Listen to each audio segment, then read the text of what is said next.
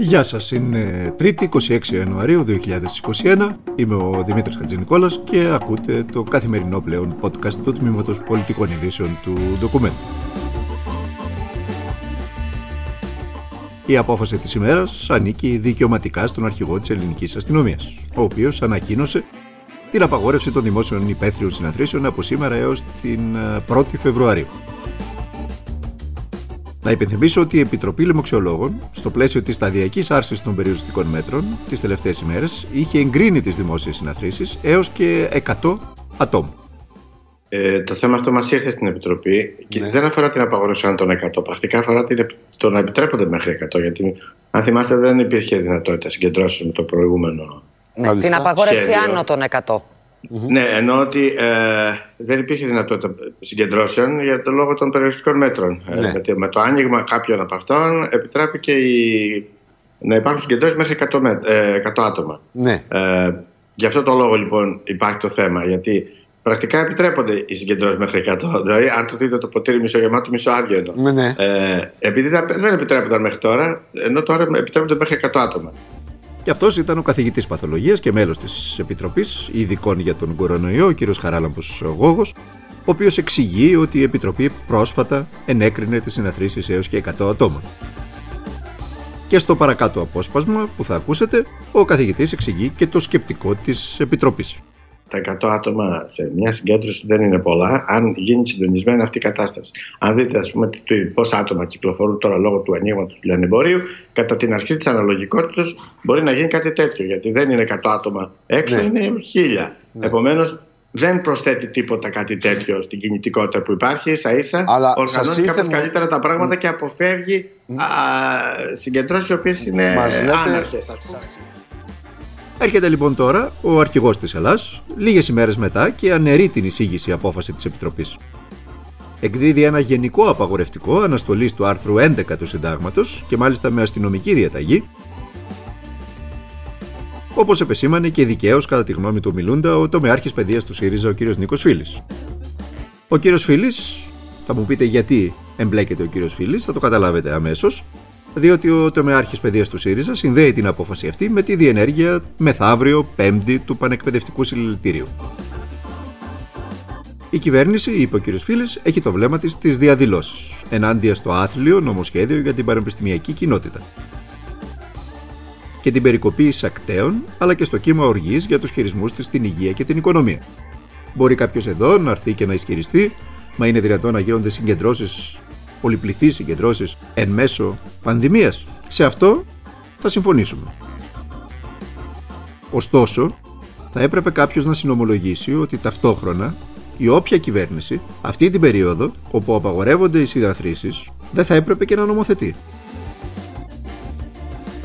Τουλάχιστον θα έπρεπε να νομοθετήσει ό,τι αφορά τα ζέοντα, σε ό,τι αφορά τα τρέχοντα, σε ό,τι αφορά τα σημαντικά. Όμως ένα νομοσχέδιο για την παιδεία θα μπορούσε, κατά τη γνώμη του Μιλούντα, να περιμένει την άρση αυτού του περίεργου καθεστώτος στο οποίο βρίσκεται η κοινωνία, εδώ και πάρα πολύ καιρό, ώστε τα νομοσχέδια αυτά να τύχουν της διαβούλευσης και με την κοινωνία. Γιατί σε τελική ανάλυση την κοινωνία αφορούν, τα παιδιά και το εκπαιδευτικό μας σύστημα. Να έρθουμε τώρα και στο μείζον θέμα των εμβολίων, αφού αναφερόμαστε στην, στην πανδημία και αφού το θέμα μας εδώ και πάρα πολλούς μήνες είναι η πανδημία και τα περιοριστικά μέτρα.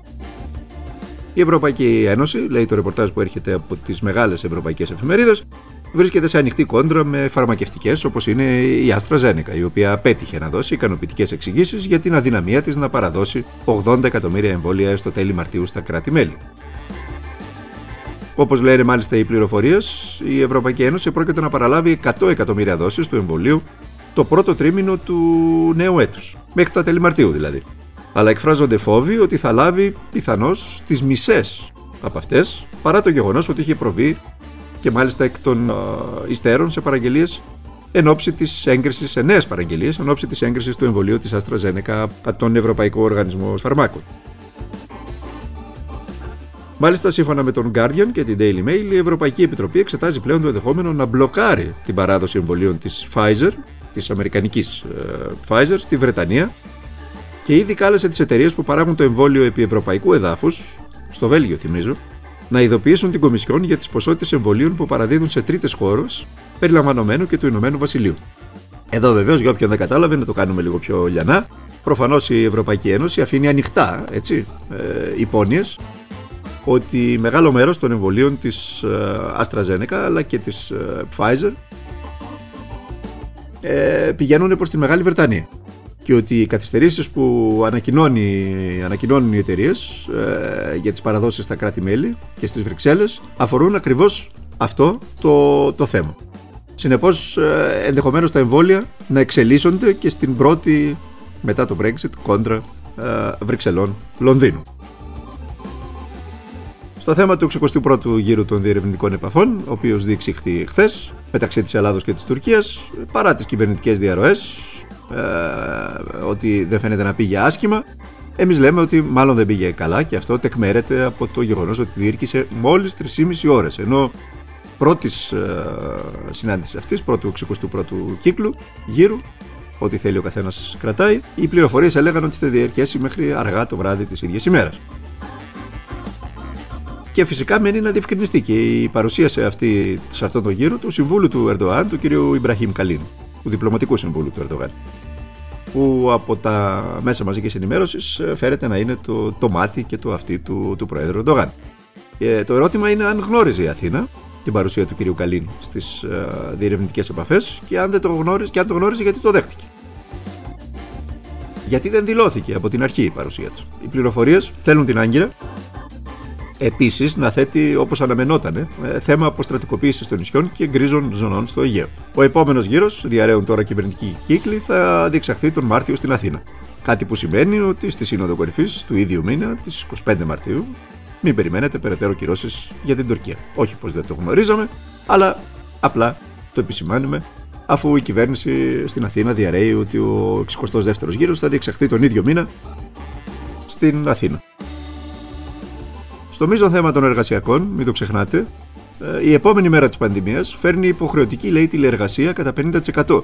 Αυτή είναι η είδηση που υπάρχει στα σημερινά μέσα μαζικής ενημέρωσης.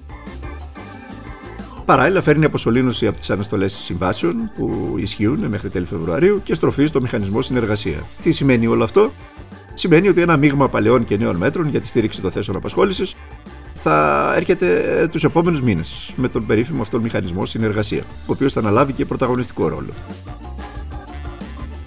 Όλα φυσικά εξαρτώνται από την πορεία της πανδημίας, αυτό είναι αυτονόητο και υπό την αίρεση μιας νέας εκρήξης κρουσμάτων. Ωστόσο, δεν μπορεί παρά να επισημαίνονται από όλους οι κίνδυνοι. Ε, πολλά από τα μέτρα που ισχύουν ε, σήμερα λόγω, των, λόγω του SARS-CoV-2 στην αγορά εργασίας να παραμείνουν. Όπως για παράδειγμα ε, η τηλεεργασία, η εργασία από το σπίτι. Και εδώ το μείζον ερώτημα είναι ε, με τι όρους και με ποιες προϋποθέσεις. Ο μισθός για παράδειγμα των εργαζομένων θα μείνει ίδιος.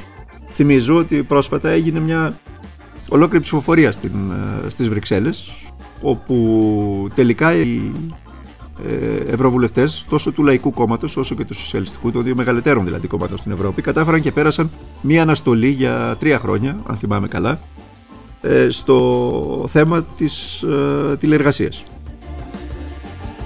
Και αυτό είναι πάρα πολύ σημαντικό θέμα το οποίο θα μας αποσχολήσει το επόμενο διάστημα και θα το βρούμε μπροστά μας. Κυρίως ε, για τις συνθήκες εργασίας ε, όσων ε, επιλεγούν να προσφέρουν την εργασία τους από το σπίτι. Και εμείς εδώ θα είμαστε σε κάθε περίπτωση να τα εξετάζουμε και να τα βλέπουμε όλα αυτά στο καθημερινό πλέον podcast του Τμήματος Πολιτικών Ειδήσεων του Ντοκουμέντο. Μέχρι αύριο να περνάτε και να είστε καλά και να προσέχετε τον εαυτό σας.